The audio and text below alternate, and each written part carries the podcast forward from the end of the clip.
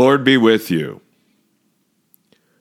From Matthew chapter 3, verses 13 to 17, we read these words Then Jesus came from Galilee to the Jordan to John to be baptized by him. John would have prevented him, saying, I need to be baptized by you, and do you come to me? But Jesus answered him, Let it be so now, for thus it is fitting for us to fulfill all righteousness. Then he consented. And when Jesus was baptized, immediately he went up from the water. And behold, the heavens were opened to him, and he saw the Spirit of God descending like a dove and coming to rest on him. And behold, a voice from heaven said, This is my beloved Son, with whom I am well pleased. From Matthew chapter 17, verses 1 to 3, we read these words.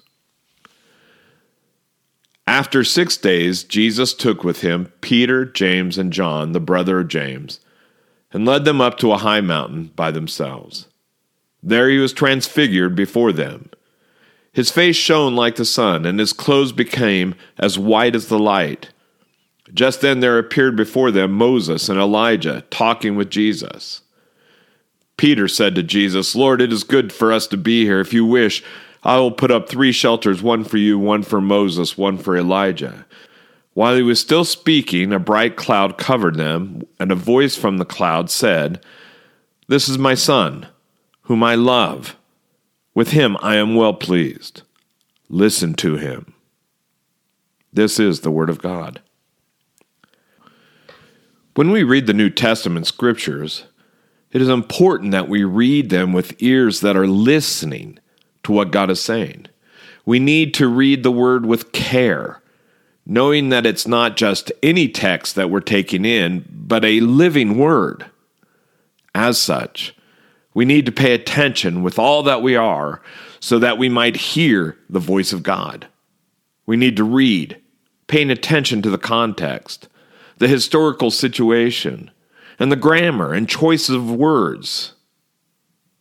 We need to follow closely the reasoning of what is being said. As close as we can, we need to uncover what the original meaning and understanding these scriptures had for its first audience. Only then can we begin to hear the voice of God in the words of the scriptures. With the help of the Holy Spirit who guides and teaches us through the word, we can hear God speaking to us now, even as he did 2,000 years ago. For this reason, prayer and the scriptures are inextricably intertwined.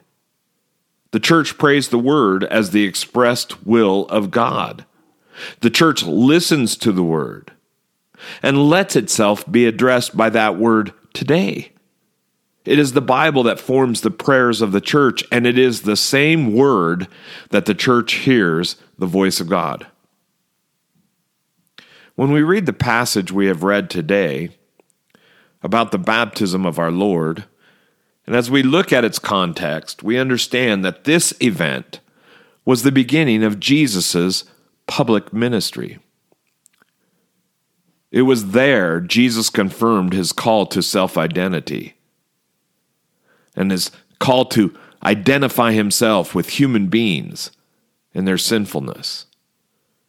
John rightly says to Jesus that he had no need to be baptized with the inference that he was without sin.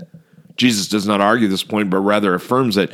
He, yet he goes on and tells John that it's right to do this in order to please the Father or to fulfill all righteousness.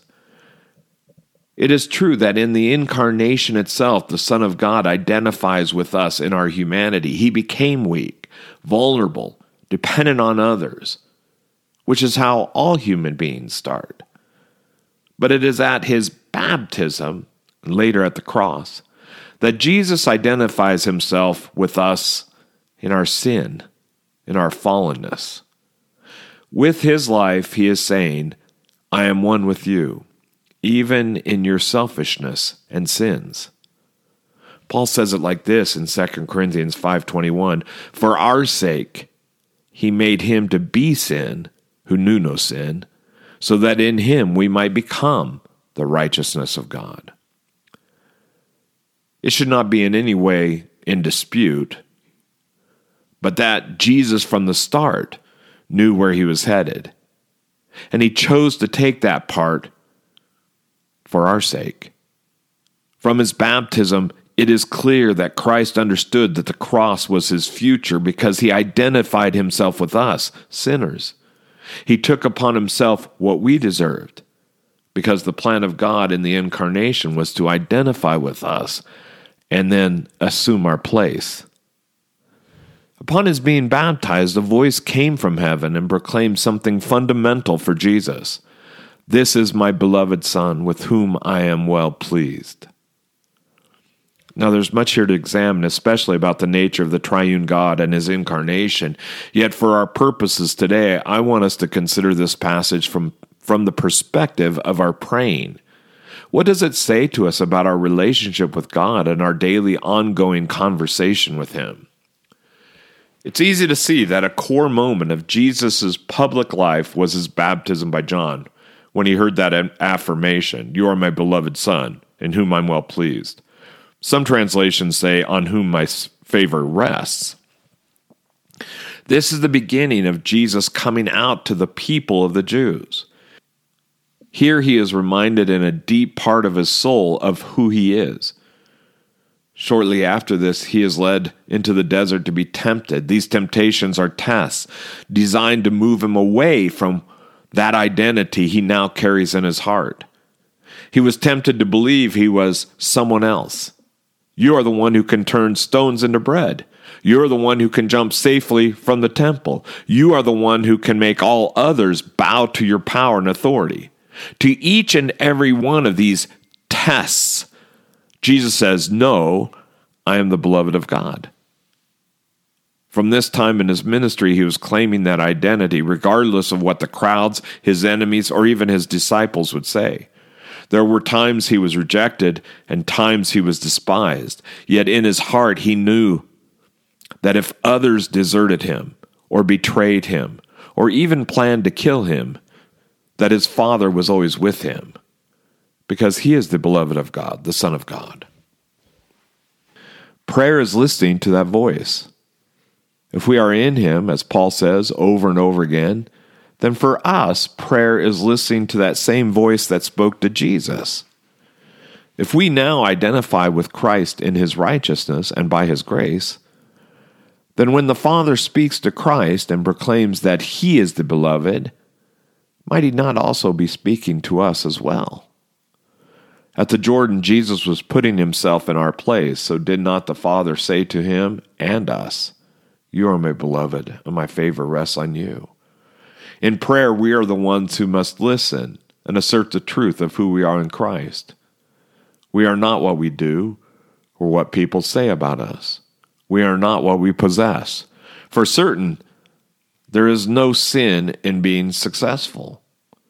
There is nothing wrong about being popular or being widely appreciated by others. There is also nothing wrong with having a position of power, but our spiritual identity is, is not in any way rooted in these things. Life cannot determine who we are, but God does.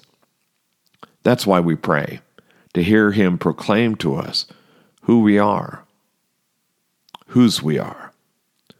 We are the beloved of God. There are many places in scriptures where we can see this borne out. Let me cite just one from 1 John chapter 3 verse 1. It says, "See what great love the Father has lavished on us that we should be called children of God."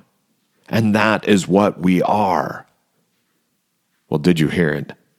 Again, we see the Father as the one who establishes our identity. And what is it? We are the lavishly loved children of God.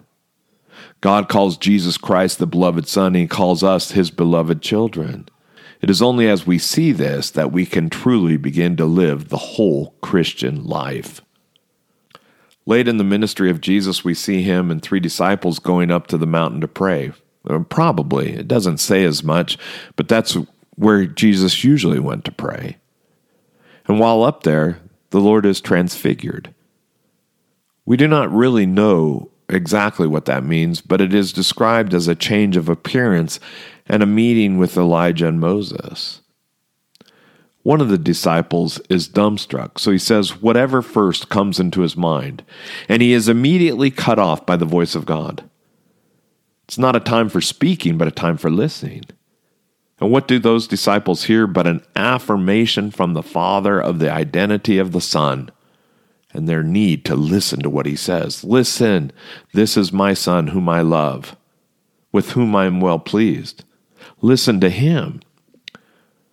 This was spoken to those three who were first with Jesus, but it also is spoken to all disciples. It is spoken to you if you follow Jesus. Our praying is a listening to Christ, the Son of Man, the Son of God, for we are in him and he is in us. A life of prayer is born out of knowing who you are, your identity, truthfully held in the heart, is the gate to that intimate place where we tell God all that's going on with us and where He tells us who we are again and again. You're my beloved. I'm very pleased to be your Father. Let us pray.